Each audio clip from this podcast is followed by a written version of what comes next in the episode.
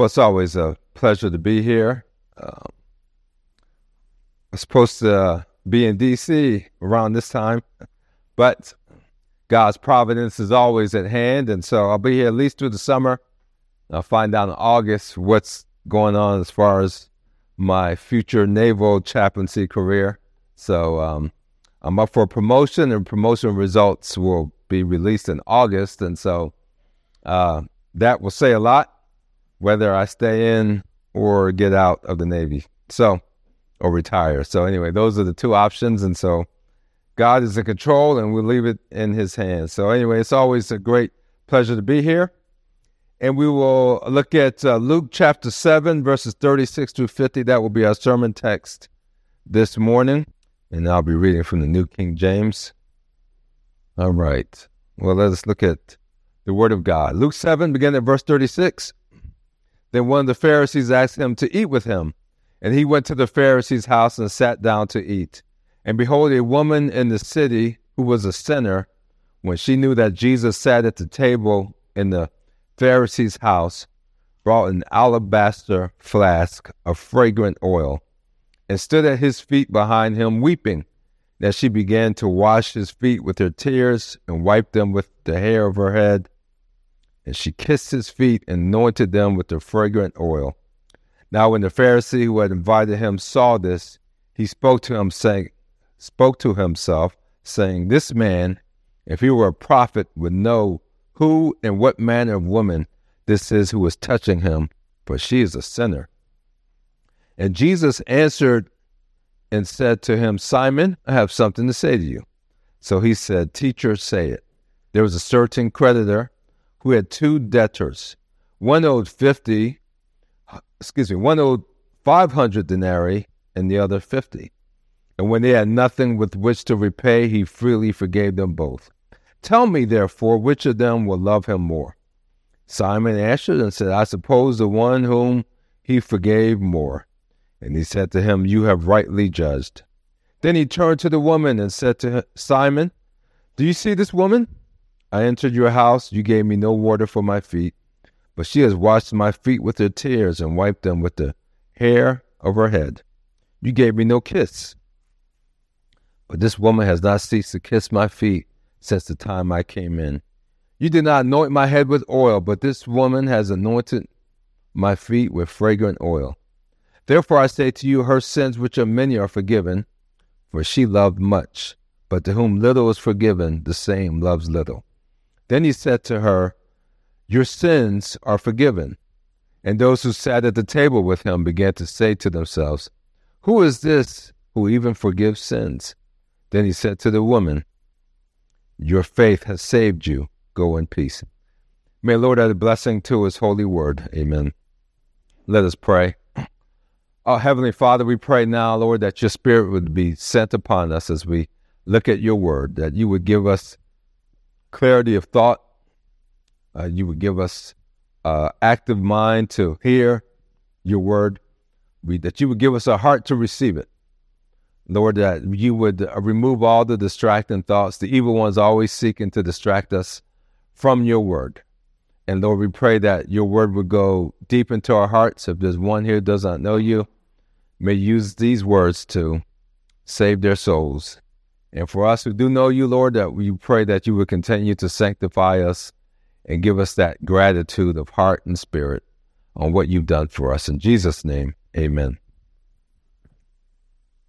Well, it is uh, Memorial Day weekend, and Memorial Day is always uh, a time to rest and relax. Fortunately, the weather's been very cloudy in San Diego. supposed to be sunny San Diego, but it's been I guess they call it the June gloom. I guess that's what it's called. It's been very gloomy, very cloudy, and a little chilly as well. Uh, I saw in the news that uh, they're expecting record amount of people who will be flying and and who will be uh, driving to different places. So Memorial Day is is it's a, a nice holiday. Really, it's the sort of the, the beginning of summer. Um, we have in the military we have this thing called 101 days of summer where as uh, memorial day really kicks off summer i know june really is uh, officially like mid to late june is when summer starts. But Memorial Day kicks off summer. And the reason why we have that is because that's when a lot of accidents and and boating accidents and, and automobile accidents and things happen oftentimes more in the summer. So it's just a reminder and a warning to be careful. Well, Memorial Day also is a time to remember. I know we celebrate Veterans Day. Uh, maybe some of you are veterans, and you know you you can go and get some discounts uh, on that day, uh, free coffee or free donut or whatever. A lot of people say thank you for your service. Uh, thank you for serving, whether you're retired or whether you're active duty or reservist. You know, you you think, but but Memorial Day is a little different. Memorial Day is to really give thankfulness and gratitude to those who have given their lives for the freedoms that we enjoy in our country. And so it is a time to remember. I saw on the news that there will be several ceremonies this weekend and even tomorrow uh, and uh, laying uh, wreaths at uh, cemeteries and putting flags there as you as we remember what happened about all those people who have given their lives in defense and, and the freedom of our country and the, all the wars that have taken place and all the engagements and conflicts. Well, you might say, what does that have to do with the uh, this account here in Luke chapter seven? Well, uh, it's really the idea of gratitude. You know, just as uh, many people are, are just thankful for those who have served. So, uh, this passage this morning is a passage really about gratitude, about thankfulness, about what God has done for us. Uh, the setting of this story, as I just read, uh, the Pharisee invited Jesus for a meal in into his house. Uh, it's um, it's interesting. Obviously, he had some respect for Jesus. Maybe he was curious. Not all the Pharisees hated Jesus, but uh, he was a Pharisee that invited Jesus for a meal. And back then, you would not sit at a table; you would recline uh, on the couch. Uh, I think you would lay on your left hand on your left side, and seems uncomfortable to me, but that was the custom of the day. And you would, you know, you would eat your food reclining, and your feet would be out towards the uh, out, you know, towards the wall as you laid there, and and people could see you, and people were outside, and so they were eating and enjoying a meal, and this woman comes, and she comes and she starts to do things that seem pretty odd. And sort of weird if you think about it. She starts to, um, you know, she takes this alabaster flask of fragrant oil and and starts to kiss Jesus' feet, and she's weeping on his feet and washing the uh, her tears and wipes them with the hair of her head and so on. All these things are going on. And Simon the Pharisee sees this and he is horrified by what he sees. He he's disgusted by this action, and, and we will see why. And Jesus knows it. He didn't the Pharisee didn't say anything publicly, but Jesus knows in the heart why he was like that. And Jesus gives a parable. And he says, Simon, I have something to say to you. He says, you know, two people uh, had debts. One was a small debt, 50, um, uh, 50 we'll say $50 for our uh, standards, and one owed $500. And Jesus asked, which one do you think was more grateful uh, for? Because neither one had the money to repay the debt. And so the creditor decided to show mercy to the uh, to both of them. One owed 50, one owed 500. And Jesus asked him, which one do you think would be more grateful. And he says, well, obviously the one that owes 500. Obviously, this is a, a, a uh, parable representing the gospel where we've sinned against God and we've sinned against the law and we have nothing to repay our debt. And so uh, it's a picture of God forgiving us for our sins. There's nothing we can do to repay our sins. And so, and that's what he's talking about. So, but he talks about this parable. And so I wanted to talk about the two people that are named here. First of all, Simon and the the uh, the woman who the woman who came in and did what she did. So the, Simon the Pharisee. Well, Simon was represents the religious world. He was a Pharisee. Um, he was one that uh, had a reputation for outwardly being religious, a holy man, a man of God. They fasted uh, twice a week. They paid tithes of all they possessed. Uh, everything they did was known for holiness. That's what they were known for. You know, you if they you were an unclean person, you couldn't walk on the same side of the street as a Pharisee. So the Pharisee had this reputation, being outwardly righteous and so on. But Jesus uh, brings this parable to bear, and he talks about this Pharisee. And I think he's, he's telling us something about this Pharisee. First of all, how ignorant he is. How ignorant he is. First of all, he's ignorant of who he is as a person. He's ignorant of himself. Because Jesus talks about the fifty uh, dollars or or um, that he owed, uh, fifty denarii, but he owed a lot more than that. But in his mind, he thought that uh, he was pretty righteous and pretty upright. That he was not a sinner. That when you looked at him, there's not much that he needed to be forgiven for. That he is outwardly righteous, that God was pleased with him, pleased with his actions, pleased with his activities, pleased with who he was as a person. He is Simon, a Pharisee, a reputation for being holy, a reputation for being righteous. You know, oftentimes we, you know, the Pharisees, that's like a bad word to call someone a Pharisee, but if you think about it, we all are, are like that. It's very hard for us to see our own sinfulness. We all think by nature that we're pretty good people. If you witness to someone who is um, not a Christian, that's one of the first things that comes out of their mouth. I'm a good person. I'm decent. I'm moral. I'm, you know, I, I'm, I don't do bad things. I'm, I'm respectable. You would never see me doing uh, something um, like cheating on my spouse or killing someone or or stealing uh, uh, something. You would never see me doing those things. My friends think I'm nice. My family thinks I'm nice, and so on. I, I don't have too much to be forgiven for, and that's the way we feel like in this world. It's very hard to convince people of their sin. I can see your sin, but I can't see my sin. We have blind spots that we see and that that we have. We can't see it. Other people can see it, but we cannot see it. And so we're ignorant of ourselves. We're outwardly we think we're righteous. We think our righteousness is sufficient, but it's really not. Because we all have sinned and come short of the glory of God. But the Pharisee and many other people don't see that don't see that they're sinful. But secondly, also, he's ignorant of this and how he compares himself to this woman. He Simon is, is disgusted that this woman would be there doing what he's doing to Jesus' feet. This this unclean woman. Simon says within himself, if this if if if he was a prophet, he would know what type of woman this would be. Either he's a prophet he can't be a prophet because if he was, he wouldn't. He would not be letting this take place. He would throw this woman out. He would thrust her away. Or if he is a prophet, he's still doing it. He can't be a prophet because he's letting this unclean woman touch him and do these things.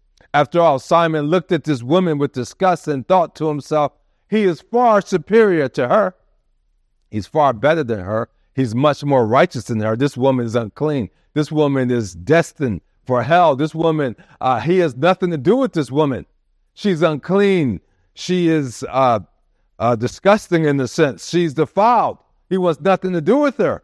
He's much better because Simon's not living that type of life. He's a Pharisee. He's outwardly righteous. He fasts. He pays tithes. He interprets the law. He preaches the law. He teaches the law. His reputation is, is great. He's outwardly righteous but his thinking is not biblical.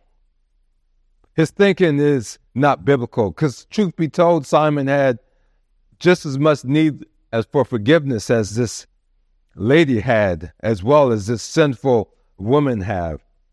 Now, we all have our own code of ethics and standards that are, are not biblical.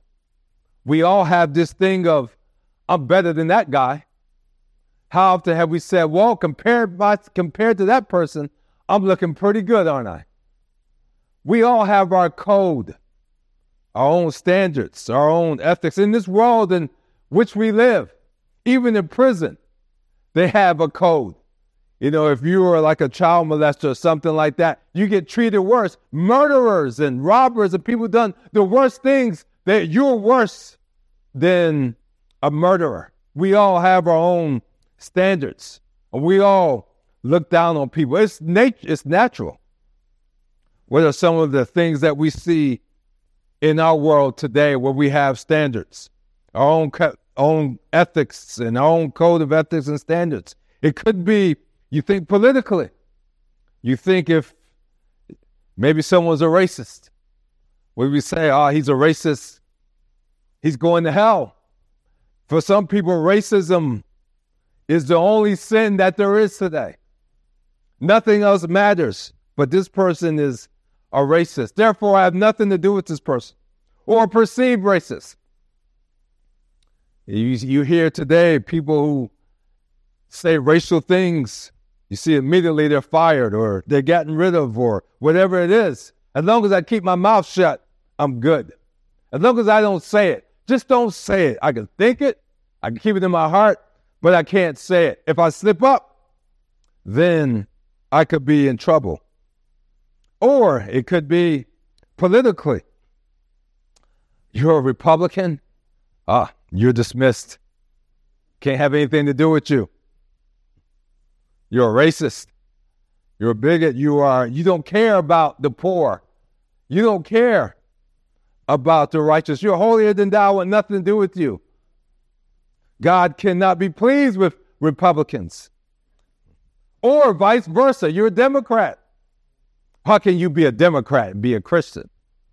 How can you be left leaning and be a Christian? There's no way that you can be a Christian. Therefore, you're dismissed and you're going to hell.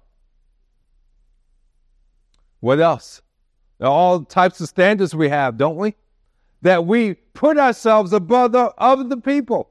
That's not biblical but we make it biblical. Is our own righteousness? Maybe it's we don't drink and we look down on people who drink, or we look down on people who wear certain clothes, look down on people who listen to certain music. We look down, whatever it is, we have our own code of conduct, our own standards, just like Simon had here, just like he did. And how does that pay out?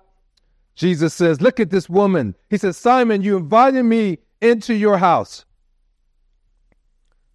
and you did nothing for me. Look what he says there. He says there that um, he says, Simon, he says, You gave me no water for my feet. You didn't anoint my head. You didn't give me a kiss. In other words, your actions, your attitudes, because of your self righteousness, you don't see a need of me. You don't see that you need me for salvation. Instead, you've treated me very coldly, very harshly. You didn't even give me the common greeting. Not a kiss. Now, that was the, the, the greeting of that time, or a handshake, no affection, no love, no service. You did none of that for me. You didn't think I was worth that. Even some water for my feet. My feet are, are dusty. They are um, tired, something just to accommodate me, and so on. It's interesting that people who are often self righteous, people who don't think they have sins to be forgiven, this is the way we treat God. This is the exact way we treat Him. We might give Him some time, maybe an hour for church or or maybe just uh, a few minutes here and there. But the truth be told, we treat Jesus the same way. The world does. The world doesn't think they need Jesus. They're getting along fine without him. They have their own code of conduct, their own morality, and so on, and it tells in the way that they treat Jesus. They don't need him. Sure, they think he's a prophet. Uh, maybe we pray for him when we need something, but to love him to follow him, to serve him, to worship him, we don't think we need him. Instead, And that leads to what? No compassion, no gratitude. That's what's missing in our world. No compassion, no gratitude. Social media, if you go and you see when we love to see when people fall, it just brings delight to us. To read the comments, to read what people write, to read what people say, to see how we immediately dismiss people and cast people off. This is the world we live in. You see people with phone cameras and they, they record people who, who do bad things and they put it out and we laugh and we joke and we think it's funny and these things, but there's no compassion, no grace, no mercy in our country. And it's because we don't know the grace and the mercy and the compassion of God. You know, I, am a, uh, a baseball fan, and one of the guys I've always admired is Dusty Baker. He's I've always liked him. Um, uh, you know, he's manager for the Houston Astros. But the Houston Astros got caught in this huge cheating scandal uh, about what three or, f- or four years ago. I mean, it was it was bad, and so every everywhere they went, they were getting booed and getting just just just I mean, you know, Jose Altuve, the, the I guess one of the main characters, he would just get I mean, everywhere he go, he was calling cheater and so on. They were interviewing Dusty Baker about it. He and Dusty said, you know, he says, how many of those people that are booing and and and cheating? I mean, how many of those people are booing and and saying how bad the Houston Astros are are engaged in cheating themselves? How how often what what are they doing? Because oftentimes we are engaged in the same thing, even in baseball people, it is well known that you cheat. You try to steal signs. You're at second base. You try to uh, uh, see what the bat is doing. That's fine. That's part of the game. But I guess Houston Nationals are using electronic things, and that right there, that's cheating. You crossed the line. That's what we say. You've crossed the line on that one. Who says that? Well, we say that. Those are the laws that we make. Cheating is cheating no matter what. But if we cheat a little bit, that's fine. Don't don't do too much. It's like a husband and wife when they when they have fight, right? Can't believe you said that to me. I only said one curse word. You said five.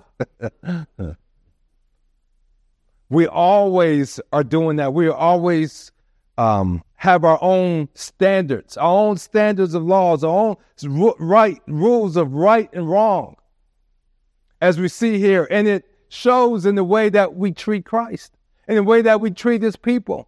There's no gratitude. That's what he's saying. Simon, you have no gratitude, no love, no affection for me. You don't think you need me, therefore it comes out. That's why people don't go to church. That's why people don't uh, worship. That's why they don't serve. That's why when you ask people, well, how come you're not here? Well, you know, I have this to do and that to do and so on. The reason why is because they don't have any true love or gratitude for Christ. When you love something, you do it. You do it. You like to be in that person's presence. You enjoy being in that person's presence. Someone doesn't have to, someone, maybe you've seen someone and say, Hey, you haven't called me in a while. You haven't talked to me. What do you say? Well, yeah, I've been busy. I got work to do. I have this to do, and so on. As afterwards, you go home and you enjoy your time sitting on your couch. You don't really want to be in their presence. The things that we like to do, we do. And that's exactly what uh, is happening here. Simon had no regard for Jesus, no regard for him, no love, no gratitude. Why? Because he's not a sinner. He and Jesus are equals. He just invited him over for a meal. There's a coldness there, there's a harshness there, there's no gratitude, there's no love, no affection, and so on. That's one of the complaints of Christianity. It's probably legitimate that there are many people who are orthodox, but there's no love. Paul said, if we don't have love, we have nothing. We might know the Bible from cover to cover. We might be Calvinists. We might believe in the five points of Calvinists. We might be Reformed and all these things. But if there's no love, compassion, mercy, Paul says we've got nothing in 1 Corinthians 13. Love is everything. And that love is from the Holy Spirit. There's no Holy Spirit here. We can keep rules. We can keep regulations. We can do the right thing. We can uh, uh, uh, be uh, punctual and do all these things. But if it's not done without a gratitude and love for Christ, then it's nothing.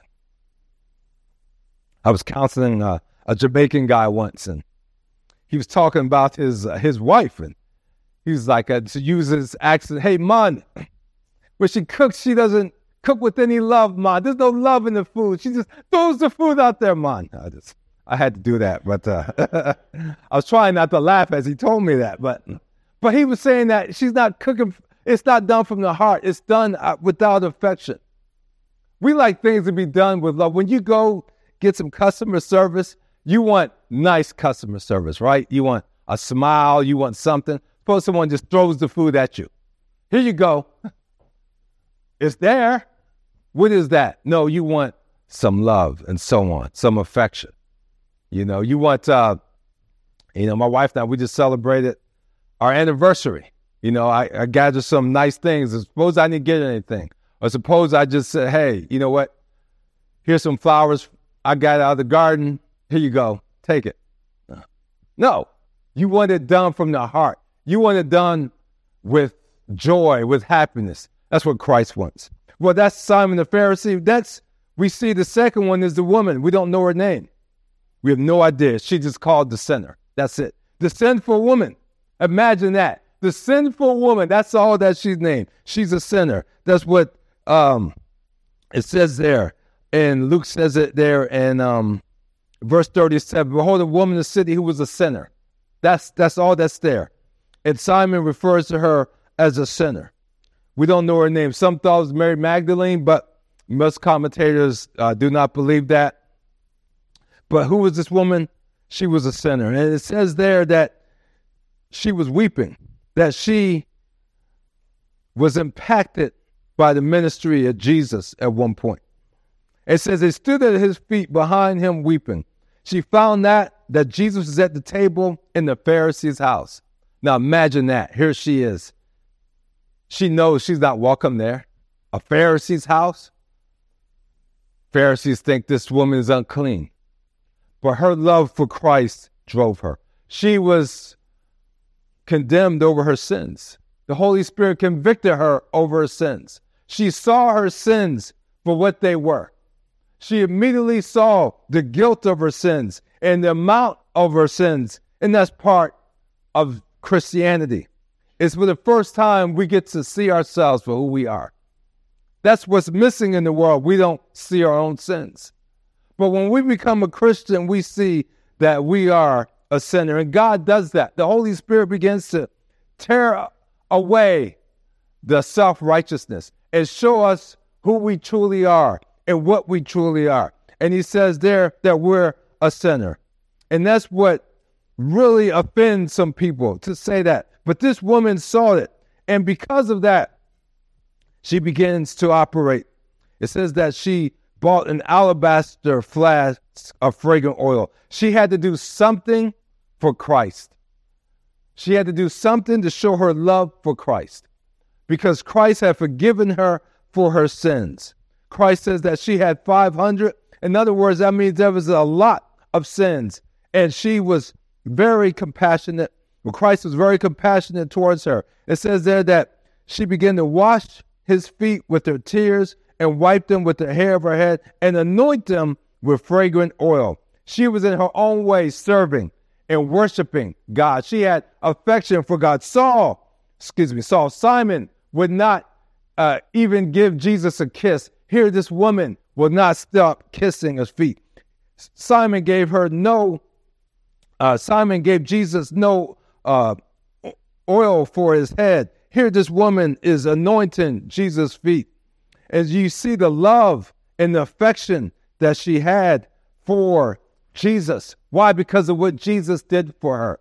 That's what Christianity really is, is that we do things why out of gratitude for what God has done for us. Why can't people forgive? Perhaps it's because they've never been forgiven. Why can't people love? Perhaps because they've never been loved. But when you've been loved by God, when the Holy Spirit has been shed abroad in your heart, then you can begin to love God and you can begin to love his people. That's what Christianity is. Is I'm grateful and thankful. I had nothing, nothing to repay for my sins that Jesus forgives us for our sins, that He saves us, He redeems us, and because of that, that He chose us. That God, in His sovereign grace, He chose us when we weren't looking for Him. That is the benefit. That is grace. That is mercy. That is the gratitude of God. And that gratitude leads for us what? To love Jesus, to want to be in his presence, to want to serve him, to want to worship him, to want to honor him, to have more love for him. That's what Christianity is about. It's about love love for God, love for his people. Why? Because he loved us before we loved him. And because he, he loved us, now we go out and love him and love others. That's what Christianity is about. It's because I've experienced this love. Now I can love. That's why people say, I can't forgive.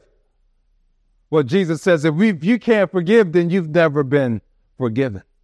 If you can't love, then you've never been loved.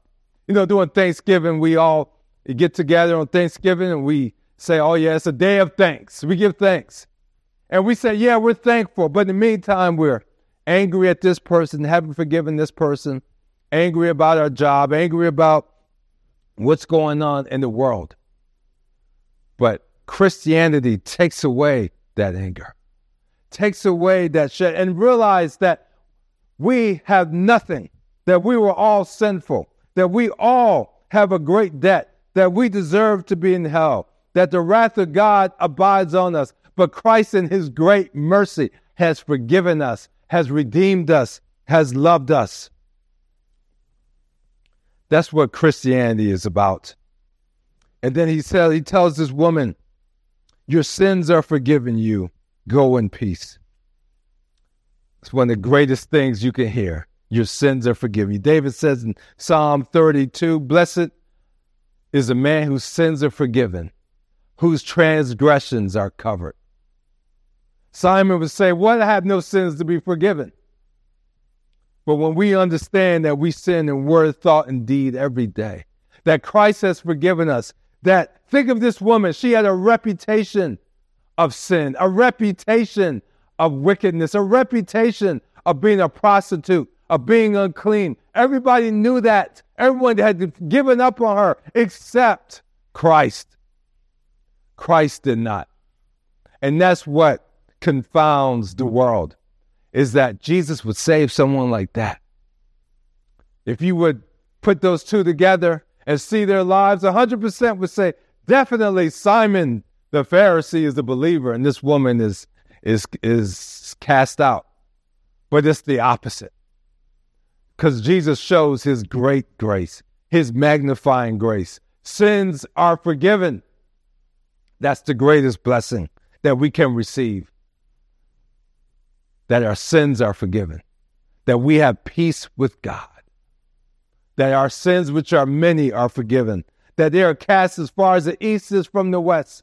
When we go through problems and hardships and trials and tribulations, remember how much God loves us. He forgave us for our sins. Jesus says, I go and prepare a place for you. In my Father's house are many mansions. We have not seen the other side yet.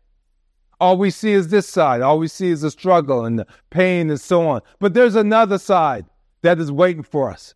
There is a place that Jesus has reserved for us. He went before us so that we might also go there as well. He says, Your faith has saved you. Do you have faith? Are your sins forgiven? Have you received the great gift that Christ has offered? This great blessing that Jesus has given us. If I were to totally tell you that there's they're they're giving away free money down there. I think we all would be there to get some free money. Well, Jesus is offering us eternal life for free if you receive it by faith. Well, what does this have to do with Memorial Day? Well, part of being thankful is that soldiers have given their lives in for our freedom and democracy around the world is that sense of gratitude, is to be good Americans, is to realize to, to enjoy the things that we do, to enjoy the democratic process, to vote and so on. But it's the same in the kingdom of heaven. As we prepare to take the Lord's Supper, it's the same thing. It's a memorial. It's to remember what Jesus did for us, that Jesus died for us, that he gave up his life so that we might have eternal life, so that we might be free, so that we might have a house in heaven, that we might be in his presence forever. And that's what should stir us. That's what should enable us to have gratitude, to be more loving, more caring, to be more thoughtful, to be more like this woman. What can we do more for God? What can we do for Jesus? We have to have this type of love. This love that it's divine love. It's a vertical love. We can't do it if God hasn't loved us first. If we have not received this gift, we can't do it. But if we receive this gift, then we can go out and do the same thing. One time I was stranded far away and someone picked me up out of their kindness and mercy. I said, Can I give you some money? Can I do something? He said, No, just do it for someone else. Isn't that Christianity, really? Do it for someone else. Show the mercy, love, and compassion of that Christ shows. Let us not be like the world. Let us not be like the world, cold, unforgiving, bitter. Christ has called us to be like this woman, to humble ourselves. We are servants of Christ, whatever he asks us to do. No task is too menial. No position is too low. David says, I'd rather be a doorkeeper in the house of the Lord than to dwell in the tents of wickedness. Whatever God asks us to do, let us do it with vigor, with joy, with happiness. Why? Because we can never repay him. He paid a debt that we owed. He paid it at Calvary's cross, and He saved us out of His goodness and His mercy. It's too much to believe if you think about it, what He did for us. That's what this woman was so taken that someone loved me that much. I was a prostitute. No one, everyone gave up on me. Maybe that's your testimony. People gave up on you in life. People thought you were a rebel, but God got a hold to you and saved you. Christ Jesus came into the world to save sinners. Let not our sins keep us from Christ. Let our sins drive us to Christ. He's the one that can deal with our sins. He's the one that can save us. He's the one that can heal us. Amen. Let's pray. Lord, we, we thank you for your grace and mercy. We thank you, Lord, for your gratitude, um, your love that you've given for us. Help us to be more thankful. Help us to be not a people that complain and murmur, but help us to reflect and meditate on what you've done for us. And Lord, help us to love you more. Help us to seek to be in your presence more. Help us to spend more time serving you and worshiping you and help us to share the good news to a world that needs it. Help them help us to share the love of Christ so that they might experience that love as well. Thank you and bless us in Jesus' name. Amen.